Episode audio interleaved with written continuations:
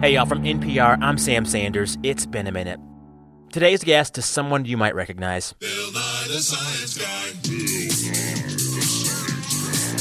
Guy. Yeah, Bill Nye, the Science Guy.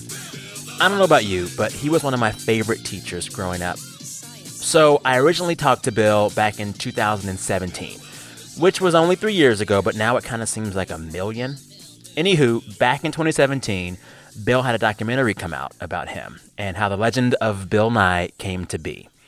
It all began at this local TV station in Seattle, and eventually, you know, Bill grew into this worldwide phenomenon.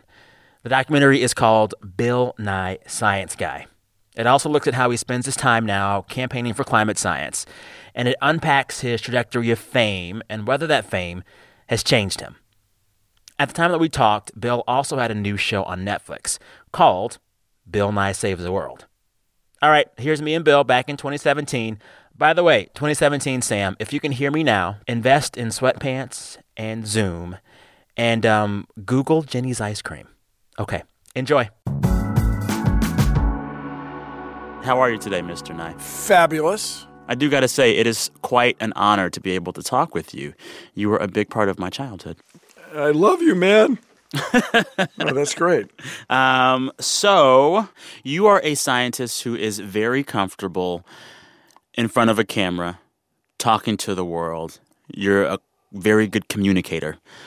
Did you know early on that you were going to be a scientist that could be really good at talking to the world? No. I love science, and I became, I'm a mechanical engineer, which for those of you unfamiliar means I took a lot of physics, a lot of classical physics. That's what engineering is. But it was after I was encouraged to enter the Steve Martin lookalike contest. Stop it. And I won. I mean, I won the Seattle one. I did not win the national one. How many people were in the Seattle competition? 40, according to me. I'm Googling now. Y'all do look alike. Well, I just really admired his style and his irony. Nice. Well, after that, I started doing stand-up comedy. People wanted me to be Steve Martin at a party or what have you. But then you want to do your own hilarious comedy science gags. And so I tried that for a while. I opened for a lot of people that you may have heard of when they were on the circuit, like Jerry Seinfeld, for example. You opened for Jerry Seinfeld. Well, but this is in Seattle in a very small comedy club, which is still very popular. But you still opened for Jerry Seinfeld. That's pretty awesome. Well, I met him, or he met me. Yeah. No. Were you good at stand-up? No, I was mediocre, but I liked it. I liked being on stage and telling jokes and trying to understand what made people laugh and try to make them laugh is really cool. And, of course, very gratifying when you are entertaining people. So how do you end up from fair to middling stand-up comic to Bill Nye the Science Guy? What takes you there? First of all, a guy in Seattle who was the program director at King TV said, I want to have a comedy show. And it's enough of a backwater where a guy could just do that. Local programming, you could just decide to do that. So he hired Ross Schaefer, who, if you study game shows, you may remember him. He was the host of a show called Love Me, Love Me Not. And so Ross, we were in the writers' meeting. He says, why don't you be Bill Nye the Science Guy or something? But he just gave you that name. He was just thinking out loud. Huh. And I thought that's a good idea. So by the end of the week, I come up with the idea for the household uses of liquid nitrogen. Wow. Classic science demonstration. You freeze things and smash them. Ah. Great television. Yeah. And it was funny. So then after that, there was an expectation to do a science guy demonstration every 3 weeks or so. But like a funny science guy demonstration. Yeah. And that was okay. And then I wanted to have my own show. And so I had done a couple videos with some people who became good friends, Jim McKenna and Aaron Gottlieb. And then that was very popular. It took about 4 years to convince anybody to give money to do a show about science, and we did. And their pitch was Mr. Wizard meets Pee-wee's Playhouse. And these may be older references for some of you, but I get it. That was the four-word pitch. The first one was 26 shows for syndication, and we did 39 shows. Then eventually you have 65 shows, and you can strip it, as the saying goes. It can be on 5 days a week, and that's when PBS picked it up. So the reach is still huge, and it is millions. It's tens of millions of kids, of people. You know, when I think back to that show, you were teaching kids about science. Still am, peoples. Now you're in a phase where you're kind of on a different mission, you know, thinking about Netflix, Bill Nye Saves the World. You're trying to save the world. This seems different in scope. You are on a mission to educate the world about climate change. Do you see this as a different phase of your career? Yeah. Objective? I mean, now I'm talking to grown-ups. I mean, there's no... Okay. On the kids' show, first of all, we did fundamental science. Yeah. The pull of gravity isn't so strong that we can't raise our arms or anything, but it does pull on everything all the time. So if we're standing on the Earth's surface, it pulls us down toward the center of the Earth. We didn't do ethics, or whatever you might call it. What's the matter, Bill? Everything. Everything matter. Except energy, of course. Also, a key idea, everybody, if you're a science educator, is what I call the DIV, the discipline in vocabulary. When you're talking to fourth graders, you have to not use words that a fourth grader would not have been exposed to. That's true. How do you feel about millennia? Too much. Yeah. Thousands of years. Yes. Or a very long time. A very long time, yeah. Along that line, also, you must not, and I strongly encourage people to refrain from talking down to the listener, the viewer. Talk to kids just as you would to another grown-up. And people responded to it. So on the new show, on Saves the World, we just have more complex topics that have, let's say, not a clear-cut scientific answer. We want to give you something to think about. Yeah. A lot of people hear the name Bill Nye, they think of the show, and they wonder, where have you been all these years? You've been busy, but less visible than during that time. So yes. For those that haven't been keeping up, where you been, Bill? Well, after we did this, my colleagues and I did the Science Guy show, we did 100 episodes. I did other things on the Discovery Channel. I did another show called The Eyes of Nye. There's a couple episodes of that are still very popular. Then I did the 100 Greatest Discoveries, the 100 Greatest Inventions. I did Stuff Happens on Planet Green. And so I did a whole bunch of shows that were not watched. They were on higher channel numbers on the cable system. Mm-hmm. But now I got the Netflix show, man. Bill Nye Saves the World. We're back at it. Yeah, and big time. It really is big time. I mean, we have – I'm estimating that we have, 8 times the budget per episode that the Science Guy show had. Really? Yeah. So it's just cool. We fly people in from Australia just to be on the air for 3 or 4 minutes. And wow. So it's cool. I did not expect at this point in my life to have my career be blowing up. All right, time for a break. Coming up, Bill goes up against a climate change denier.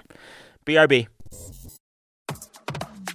This message comes from NPR sponsor Best Fiends. When sprawling grocery lines, stalled drive-thrus, and the ever-growing list of end-of-week to-dos conspire to foul up your weekend, you don't even flinch. Why? Because you downloaded Best Fiends, the 5-star rated mobile puzzle game, which means you've got a boredom-busting secret weapon ready to launch. So let drudgery take its best shot. You came prepared. Download Best Fiends free today on the Apple App Store or Google Play. That's friends without the R. Best Fiends. The way things are going right now, even if you can keep track of what's happening in the news, it's hard to know why it's happening, what it really means. That's why we have created a daily podcast that answers your questions about the news in about 10 minutes every weekday. It's called Consider This. New episodes every weekday afternoon from NPR. I want to talk a bit about the topic of this documentary that is making the festival circuit right now. It's Bill Nye, Science Guy. What made you want to do this at this time? Well, so my understanding, everybody understand from me, I signed a contract. I had no creative control over this documentary film about me. These guys followed me around, and one woman followed me around for 2 years. Mm-hmm. And then after the recent presidential election, they re-edited the whole film, changed everything, and emphasized my conflict with a little bit with this guy, Mark Morano. There's also Ken Ham. And well, Ken Ham is a climate change denier, contrarian. And that's, as I told him on camera, that's the worst thing he does. I mean, trying to teach kids that the Earth is 6,000 years old is bad, but insisting that everybody believe that the Earth is not warming is really dangerous and bad. And it's mendacious. It's lying to people. The fundamental thing we disagree on, Mr. Ham, is this nature of what you can prove to yourself. When people make assumptions, they're making assumptions based on previous experience. They're not coming out of whole cloth. I encourage you to explain to us why we should accept your word for it, that natural law changed just 4,000 years ago completely, and there's no record of it. Natural law hasn't changed. As I talked about, I said we have the laws of logic, the uniformity of nature, and that only makes sense within a biblical worldview anyway, of a creator God who set up those laws. And that's why we can do good experimental science, because we assume those laws are true, and they'll be true tomorrow. So people like Ken Ham, he is very deliberately arguing against science. He's a creationist. He built that Noah's Ark theme park. Like, you know exactly who he is. And it's very likely that he's not going to change his mind. Oh, no, why he's even not debate change. Him? So then why debate him? Oh, yeah. So as I tell everybody, my audience was not in the auditorium in Petersburg, Kentucky. My audience is on the internet. Online. Totally. So there's been almost 6.5 million views of that 2-hour debate. And I believe I exposed Ken Ham for the anti-science guy that he is. Do you think that you won that debate? Well, I would say the internet thinks, by the internet, I mean people who took the time to chime in on Twitter and Facebook comments believe I won the debate. Yeah. I guess why I ask is because, after that debate and the publicity it caused, he got a bunch of money. He got a lot of donations. Like, is in some way your debate with these people that will never have their minds changed on these issues of climate science, are you just magnifying their message, which could have a negative effect? This is the question. My claim is that eventually it will catch up with him because I or people have exposed his activities as flawed. And the people that I'm concerned with are the kids who are being raised with this lack of understanding of science, complete misunderstanding of the scientific method. How did God create us? How did God create us? The Bible says he spoke and it happened because he is all-powerful, because he's infinite creator God. So, young woman, I would say to you that there's a process that humans have developed over millennia by which we know nature. And we call that science. The big thing in science is questioning things. So are you telling this little girl that she is just an animal?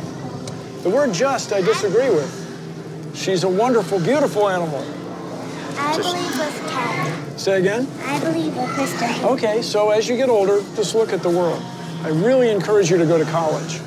So then if it's the kids, would it be a better use of your time to not argue with that man, but to reboot Bill Nye the Science Guy for those kids? Well, we did a Science Guy show about evolution, and it's okay. It's okay. I think this has raised a lot of awareness of the importance of evolution in a way that the single episode of the kid show, Science Guy show, did not. Okay. Evolution is the most important idea, the fundamental idea, in all of biology, in all of life science. Without evolution, as the saying goes, biology makes no sense. And so this is a very important idea for everybody to understand. All right, time for one more break. When we come back, we get right to the heart of who Bill Nye really is. BRB. This message comes from NPR sponsor Discover. Sometimes food is more than just food. It's an integral part of the community. So this year, Discover is giving $5 million to support Black-owned restaurants, to places like Post Office Pies in Birmingham, Alabama, Back in the Day Bakery in Savannah, Georgia, and hundreds more Black-owned restaurants in your local community all across the country. Learn how you can show your support at discover.com. I'm Guy Raz, and on NPR's How I Built This, how a simple splash of color accidentally launched Sandy Chilowich into a 40-year career as a designer, entrepreneur, and creator of the now famous Chilowich placemat. Subscribe or listen now. I want to step back a little bit and, talk about the arc of your career, watching this documentary. You run the organization that Carl Sagan used to run. You hang out with Neil deGrasse Tyson and drink wine with him. You're probably one of the most popular and most recognizable and famous scientists in the world.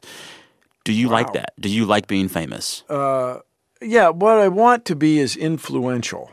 Okay.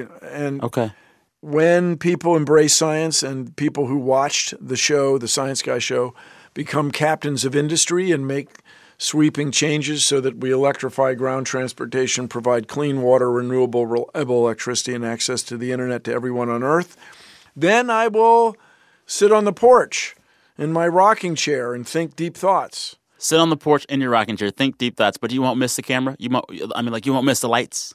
I guess. I love being on the TV, you guys. I like it. That's what I'm asking. Yeah. What do you like about it? You may have met actors who like acting. There's that. Well, what is it that drives humans is storytelling. We all love to tell stories. Many of us love to listen to stories. Many of us like to tell stories. And it fascinates me. I'm trying to influence people. I want to get people excited about the opportunities we have to make the world better, to leave the world better than we found it. Yeah. When you're in love, you want to tell the world, people. So the reason I ask about fame, Bill, is there's this scene in the documentary where you're talking with this doctor, Heather Berlin, and she's been actually monitoring your brain for years to keep an eye out for this genetic disease that you don't have. But you kind of say to her in this conversation that you regret not ever having a family. And you say that happened because you were doing this whole TV thing. Yeah. I was caught up, for sure, in making the show. But you regret that? A little bit, yeah. But, you can't go back. Second law of thermodynamics. Time, the arrow of time only goes one way. Yeah, so I do regret that, but you got to get over it. How do you get over it? Well, you got to move on. Okay. Dr. Berlin was talking about in other parts of the interview, but I guess it went on for quite a while. They have done studies where they take an MRI of your brain, then you go into talk therapy for a couple years.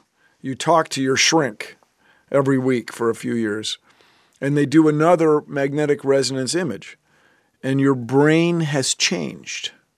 So I have MRIs of my brain from the 1990s, and she wants to compare those to my brain now. And my hypothesis is, having been interrupted in mid-sentence for decades, now people want a selfie. It has changed my brain. I'd be surprised if it's not changed. For better or for worse? You tell me. But you know how you feel. Do you think the last 20, 30 years of fame have been good for you? It's been cool. Come on. But I'm saying on your soul. I think it does shorten your life a little. Whoa. Yeah. How much? Maybe not as much as smoking, but a little bit. So then you have some regrets about fame. Yeah. But if I had to do it again, that's pretty much what I'd be doing. I want to talk about another emotional scene from the documentary. You talk about members of your family having a disorder called ataxia. And so your dad had it, your sister has it. And what does it do to the body? Well, you walk like you're drunk. You lose your balance. And also motor skills, your fine motor skills are deeply affected. Like threading a needle is very difficult. People have trouble keeping a single image. You get double images. People wear prism-style glasses. So you don't have it. Apparently not. So in the documentary, you kind of allude to having a sort of survivor's guilt. That Absolutely. You don't have this disorder, yeah. and your family does. Does your family's experience with ataxia, has it affected the way that you view science? Well, if anything, I believe in it all the more.